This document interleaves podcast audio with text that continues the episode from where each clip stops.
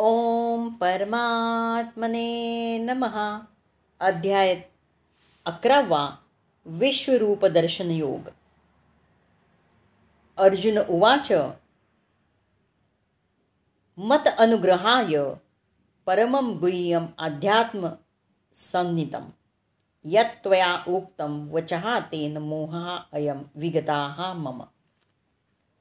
तर मागील अध्यायात योगेश्वर श्रीकृष्णांनी आपल्या मुख्य मुख्य विभूतींविषयी संक्षेपानं विवरण करून अर्जुनाला सांगितलं. पर अर्जुनाला वाटलं की आपण ते विस्तारपूर्वक ऐकलं, म्हणून तो म्हणाला की भगवान, आपली अमृतमय वाणी ऐकून माझा सर्व मोह नष्ट झाला, अज्ञानही नष्ट झालं. आता आपण जे सांगितलं ते मी प्रत्यक्ष पाहू शकतो. पाहिल्यानंतर समजतं की आपण समजत होतो त्यापेक्षा परिस्थिती काही वेगळीच असते. अर्जुनानं ते रूप पाहिल्यानंतर मात्र तो थरथर कापू लागला, भगवंतांकडे क्षमा याचना करू लागला. ज्ञानी असे भयभीत होत असतात का? त्यांची काही जिज्ञासा बाकी राहतात का? नाही, तसं नसतं. बौद्धिक स्तरावरचं ज्ञान हे अस्पष्ट असतं, मात्र यथार्थ ज्ञान जाणून घेण्याची प्रेरणा मात्र ते अवश्य देतं. म्हणून अर्जुनाने ही इथे विनंती केलेली आहे. तर श्रीकृष्ण अर्जुन म्हणाला की या परमगुह्य आध्यात्मिक विषयाबद्दल तुम्ही कृपावंत होऊन जे उपदेश दिले आहेत ते ऐकून माझा मोह नष्ट झाला आहे. तर श्रीकृष्ण हे सर्व कारणांचे आदिकारण आहे. ज्या महाविष्णूंपासून अनंत ब्रह्मांडांचा उद्गम होतो त्या महाविष्णूंचंही श्रीकृष्ण हेच कारण आहेत. श्रीकृष्ण हे एक अवतार नसून सर्व अवतारांचं उगमस्थान आहे. आता अर्जुनाविषयी सांगावयाचं तर तो म्हणतो की माझा मोह नष्ट झाला आहे. याचा अर्थ अर्जुन हा श्रीकृष्णांना एक साधारण मनुष्य किंवा आपला मित्र असं समजत नाही, तर तो श्रीकृष्णांना सर्व कारणांचं आदिकारण समजतो. अर्जुन हा अत्यंत प्रबुद्ध झाला आहे. श्रीकृष्णासारखा आपला महान मित्र आहे म्हणून तो आनंदात आहे, परंतु तो विचार करत आहे, जर आपण श्रीकृष्णांचा आदिकारण म्हणून स्वीकार केला तर इतरही त्यांचा याप्रमाणे स्वीकार करतीलच असं नाही. म्हणून सर्वांकरता श्रीकृष्णांचं दिव्य स्वरूप प्रस्थापित करण्यासाठी तो श्रीकृष्णांना विश्वरूप प्रकट करण्याची विनंती करत आहे. वास्तविकपणे जेव्हा मनुष्य श्रीकृष्णांचं विश्वरूप पाहतो तेव्हा तो अर्जुनाप्रमाणेच भयभीत होतो, परंतु श्रीकृष्ण हे इतके दयाळू आहेत की आपलं विश्वरूप प्रकट केल्यावर ते पुन्हा आपलं मूळ रूप धारण करतात. श्रीकृष्ण हे केवळ आपल्या हितार्थ बोलत असल्याचं अर्जुन स्वीकारतो, म्हणून आपल्या बाबतीत जे काही घडत आहे ते श्रीकृष्णांच्याच कृपेमुळे घडत आहे हे तो मान्य करतो. आणि त्याला आता पक्की खात्री पटते की श्रीकृष्ण हे सर्व कारणांचे कारण आहेत आणि तेच प्रत्येकाच्या हृदयात परमात्मा रूपानं स्थित आहेत. श्लोक दुसरा. भव अप्यो हि भूतानाम श्रुतो विस्तरशाः मया त्वतः कमलपत्र अक्ष महात्म्य अपिच अव्ययम. हे कमलनयना, जीवांच्या उत्पत्ती आणि लयाबद्दल मी तुमच्याकडून सविस्तरपणे ऐकलं आहे आणि मला तुमच्या अगाध अव्ययी महात्म्याची अनुभूतीही झाली आहे. अत्यानंदित होऊन अर्जुन या श्लोकात भगवान श्रीकृष्णांना कमलनयना म्हणून संबोधित आहे. पूर्वीच्या अध्यायात श्रीकृष्णांनी निश्चितपणे सांगितलं आहे की या संपूर्ण भौतिक सृष्टीच्या उत्पत्तीचं आणि प्रलयाचं कारण मीच आहे. अर्जुनानं याबद्दलचं सविस्तर वर्णन भगवंतांकडून ऐकलं आहे. अर्जुनाला हे सुद्धा माहीत आहे की भगवंत जरी सर्व वस्तूंच्या उत्पत्तीला आणि प्रलयाला कारणीभूत असले तरी त्या सर्वापासून ते अलिप्त आहेत. नवव्या अध्यायात भगवंतांनी सांगितल्याप्रमाणे ते सर्वव्यापी आहेत, पण तरीही व्यक्तिशः ते सर्वत्र उपलब्ध नाहीत. हेच श्रीकृष्णांचं अचिंत्य ऐश्वर्य आहे. अर्जुनानं हे आपल्याला संपूर्ण समजल्याचं इथे मान्य केलं आहे. श्लोक तिसरा. एवम एतत यथा आथ त्वम आत्मानं परमेश्वर द्रष्टुम इच्छामी ते रूपम ऐश्वरम पुरुष उत्तम.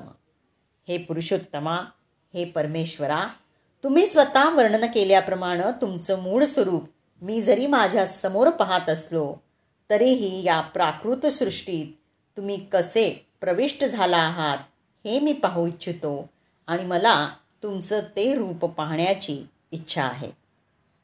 तर भगवान श्रीकृष्णांनी म्हटलं आहे की ते आपल्या विभूतींद्वारे या भौतिक जगतात प्रविष्ट झाल्यानं भौतिक जग निर्मित आणि कार्यरत झालं आहे. आता अर्जुनाबद्दल सांगावयाचं तर श्रीकृष्णांच्या सांगण्यावर त्याचा दृढ विश्वास आहे, परंतु भावी काळातील ज्या लोकांना श्रीकृष्ण हे साधारण मनुष्य आहेत असं वाटेल त्या लोकांची खात्री पटवण्याकरता अर्जुन हे श्रीकृष्णांचं विराट रूप पाहू इच्छितो. ते पाहून तो जाणू इच्छितो की भौतिक सृष्टीपासून श्रीकृष्ण जरी अलिप्त असले तरी या सृष्टीमध्ये ते कसे कार्य करत आहेत. या श्लोकामध्ये अर्जुनानं श्रीकृष्णांना पुरुषोत्तम म्हणून संबोधणंही महत्त्वपूर्ण आहे. श्रीकृष्ण हे पुरुषोत्तम भगवान असल्यामुळे ते अर्जुनांच्या अंतर्यामी उपस्थित आहेत. अर्जुनाची इच्छा ते जाणतात. भगवंत जाणू शकतात की अर्जुनाला माझं विश्वरूप पाहण्याची विशेष इच्छा नाही, कारण तो मला कृष्णरूपामध्ये पाहण्यातच पूर्णपणे समाधानी आहे. परंतु इतरांचा विश्वास पटवण्याकरता अर्जुन आपलं विश्वरूप पाहू इच्छितो हेही भगवंत जाणू शकत होते. अर्जुनाला स्वतःची खात्री पटवण्याकरता श्रीकृष्णांचं विश्वरूप पाहण्याची वैयक्तिक इच्छा नव्हती. श्रीकृष्ण हे सुद्धा जाणतात की एक आदर्श स्थापित करण्यासाठी अर्जुन विश्वरूप पाहू इच्छितो, कारण भावी काळात स्वतःला भगवंतांचा अवतार म्हणून प्रस्तुत करणारे अनेक भोंदू लोक निर्माण होतील. म्हणून लोकांनी अत्यंत दक्ष राहिलं पाहिजे. जो मनुष्य स्वतः श्रीकृष्ण असल्याचा दावा करतो त्यानं आपला दावा सिद्ध करण्यासाठी विश्वरूप दाखवण्याची तयारी ठेवली पाहिजे. तर श्लोक आहे चौथा. मन्यसे यदि शक्यम तत्शक्यम मया द्रष्टुम इति प्रभो योग ईश्वर ततः मे त्वं दर्शय आत्मानं अव्ययम. हे प्रभो, मी तुमचं विश्वरूप पाहणं शक्य आहे असं जर तुम्हाला वाटत असेल तर हे योगेश्वरा, तुम्ही कृपया ते आपलं अमर्याद विश्वरूप मला दाखवा. भौतिक इंद्रियाद्वारे मनुष्य भगवान श्रीकृष्णांना पाहू शकत नाही, ऐकू शकत नाही, तसेच त्यांचा अनुभवही करू शकत नाही. परंतु प्रारंभापासूनच जर मनुष्य भगवंतांच्या दिव्य प्रेममयी सेवेमध्ये संलग्न झाला तर त्याला भगवंताचा साक्षात्कार होऊ शकतो. प्रत्येक जीव हा केवळ एक स्फुल्लिंगाप्रमाणे आहे, म्हणून तो भगवंतांना पाहू किंवा जाणू शकत नाही. भक्त म्हणून अर्जुन हा आपल्या तर्कशक्तीवर अवलंबून राहत नाही, उलट तो जीव या दृष्टीने आपल्या मर्यादाचा स्वीकार करतो आणि श्रीकृष्णाचं अचिंत्य स्वरूप मान्य करतो. अर्जुन जाणू शकत होता की जीवाला अमर्यादित अनंताचं पूर्ण ज्ञान होणं शक्य नाही. जर अनंतानं स्वतःला जीवासमोर प्रकट केलं तर अनंताच्या कृपेनंच जीव अनंताचं स्वरूप जाणू शकतो. योगेश्वर हा शब्द अत्यंत महत्त्वपूर्ण आहे, कारण भगवंतांची शक्ती अचिंत्य आहे. भगवंतांची इच्छा असेल तर ते स्वतः अनंत असूनही स्वतःच्या कृपेमुळे स्वतःला प्रकट करू शकतात. म्हणून अर्जुन श्रीकृष्णाकडे त्यांच्या अहैतुकी कृपेची याचना करत आहे. तो श्रीकृष्णांना आज्ञा करत नाही. भक्तीमध्ये संलग्न होत नाही तोपर्यंत श्रीकृष्ण स्वतःला प्रकट करण्यास बाध्य नाहीत. याप्रमाणे जे आपल्या तर्कशक्तीवर विसंबून आहेत ते श्रीकृष्णांना पाहू शकत नाहीत. श्लोक पाचवा. श्री भगवान उवाच पश्यमे पार्थ रूपाणी शतशः अथ सहस्राशः नानाविधानी दिव्यानी नानावर्ण आकृतीनी च. श्री भगवान म्हणाले, हे अर्जुना, हे पार्था, आता माझं ऐश्वर्य पहा. अलौकिक आणि नानावर्णांनी युक्त अशी माझी सहस्रावधी रूपे पहा. अर्जुन श्रीकृष्णांना त्यांच्या विश्वरूपामध्ये पाहू इच्छित होता. विराट रूप हे जरी दिव्य असलं तरी प्राकृतिक सृष्टीमध्ये ते प्रकट झालं होतं. या वास्तव ते रूप भौतिक प्रकृतीच्या तात्पुरत्या काळाच्या अधीन असतं. ज्याप्रमाणे भौतिक प्रकृती ही व्यक्त होते आणि अव्यक्त होते, त्याप्रमाणे श्रीकृष्णांचं विराट रूपही व्यक्त आणि अव्यक्त होतं. श्रीकृष्णांच्या इतर रूपांप्रमाणे ते वैकुंठ लोकात नित्य स्थित नसतं. भक्तांच्या बाबतीत विचार केल्यास भक्त हा विराट रूप पाहण्यास उत्सुक नसतो, परंतु अर्जुनाला श्रीकृष्णांना या रूपामध्ये पाहावयाचं होतं. म्हणून श्रीकृष्ण आपले हे रूप प्रकट करतात. सामान्य मनुष्याला हे विश्वरूप पाहणं शक्य नाही. मनुष्याला हे रूप पाहावयाचं असेल तर श्रीकृष्णांनी त्याला शक्ती प्रदान करणं आवश्यक आहे. श्लोक सहावा. पश्य आदित्यान वसुनरुद्रान अश्विनो मरुताः तथा बहुनी अदृष्टपूर्वाणी पश्य आश्चर्याणी भारत. हे भरतश्रेष्ठा, आदित्य, वसु, रुद्र आणि अश्विनी कुमारांच्या विविध रूपांना आणि इतर सर्व देवदेवतांना या ठिकाणी पहा. यापूर्वी कोणत्याही मनुष्यानं कधीच न पाहिलेल्या किंवा न ऐकलेल्या अनेक अद्भुत रूपांना पहा. तर अर्जुन श्रीकृष्णांचा निकटवर्ती मित्र आणि अत्यंत विद्वान असला तरीसुद्धा त्याला श्रीकृष्णाचं पूर्ण ज्ञान प्राप्त होणं शक्य नव्हतं. मनुष्यानं या सर्व अभिव्यक्ती आणि रूपांना कधीही पाहिलेलं नाही किंवा ऐकलेलं नाही. आता श्रीकृष्ण या सर्व अद्भुत रूपांना प्रकट करत आहेत. आदित्य, वसु, रुद्र आणि अश्विनी कुमार. श्लोक सातवा. इह एकस्थम जगतकृत्स्थम पश्य अद्य स चर अचरम मम देहे गूढाकेश यच्च अन्यत द्रष्टुम इच्छसी. हे अर्जुना, तू जे काही पाहू इच्छितोस ते माझ्या या देहामध्ये पहा. तू आता जे काही पाहू इच्छितोस आणि भविष्यामध्ये तुला जे काही पाहावयाची इच्छा असेल हे सर्व विश्वरूप प्रकट करू शकतं.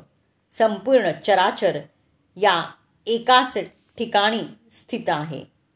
तर एकाच ठिकाणी बसून कोणालाही संपूर्ण जग पाहणे शक्य नाही. अत्यंत प्रगत झालेला वैज्ञानिकही विश्वाच्या इतर भागात काय चाललं आहे हे पाहू शकत नाही. परंतु अर्जुनासारखा भक्त विश्वामध्ये अस्तित्वात असलेल्या सर्व यच्च यावत गोष्टी पाहू शकतो. भूत, वर्तमान आणि भविष्य यापैकी अर्जुनाला जे काही पाहावयाचं आहे ते सर्व पाहण्यास श्रीकृष्ण त्याला शक्ती प्रदान करतात आणि याप्रमाणे श्रीकृष्णांच्या कृपेनं अर्जुन सर्व काही पाहू शकत होता. तर श्लोक आठवा. न तू माम शक्यसे द्रष्टुम अनेन एव स्वचक्षुषा दिव्यम ददामी ते चक्षुः पश्यमे योगम ऐश्वरम. परंतु तू माझ्या वर्तमान नेत्रांनी मला पाहू शकणार नाहीस, म्हणून मी तुला दिव्य नेत्र प्रदान करतो. माझं योग ऐश्वर्य पहा. शुद्ध भक्त श्रीकृष्णांना त्यांच्या द्विभुज रूपाव्यतिरिक्त इतर कोणत्याही रूपात पाहण्याची इच्छा करत नाही. श्रीकृष्णांच्या कृपेनंच भक्तानं त्याचं विश्वरूप मनाने नव्हे तर दिव्य नेत्रांनी पाहावं. श्रीकृष्णांचं विराट रूप पाहण्यासाठी अर्जुनाला मन नव्हे तर दृष्टी बदलण्यास सांगण्यात आलं. श्रीकृष्णांच्या विश्वरूपाला अधिक महत्त्व नाही. तरीही अर्जुनाला विश्वरूप पाहण्याची इच्छा असल्यानं विराट रूप पाहण्यासाठी आवश्यक अशी विशिष्ट दृष्टी भगवंत त्याला प्रदान करतात.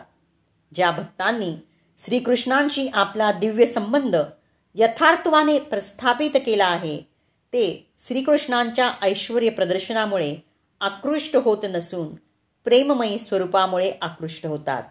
त्यांचे सवंगडी, सखा, मातापिता यांना श्रीकृष्णांनी आपलं ऐश्वर्य प्रकट करावं अशी मुळीच इच्छा नसते.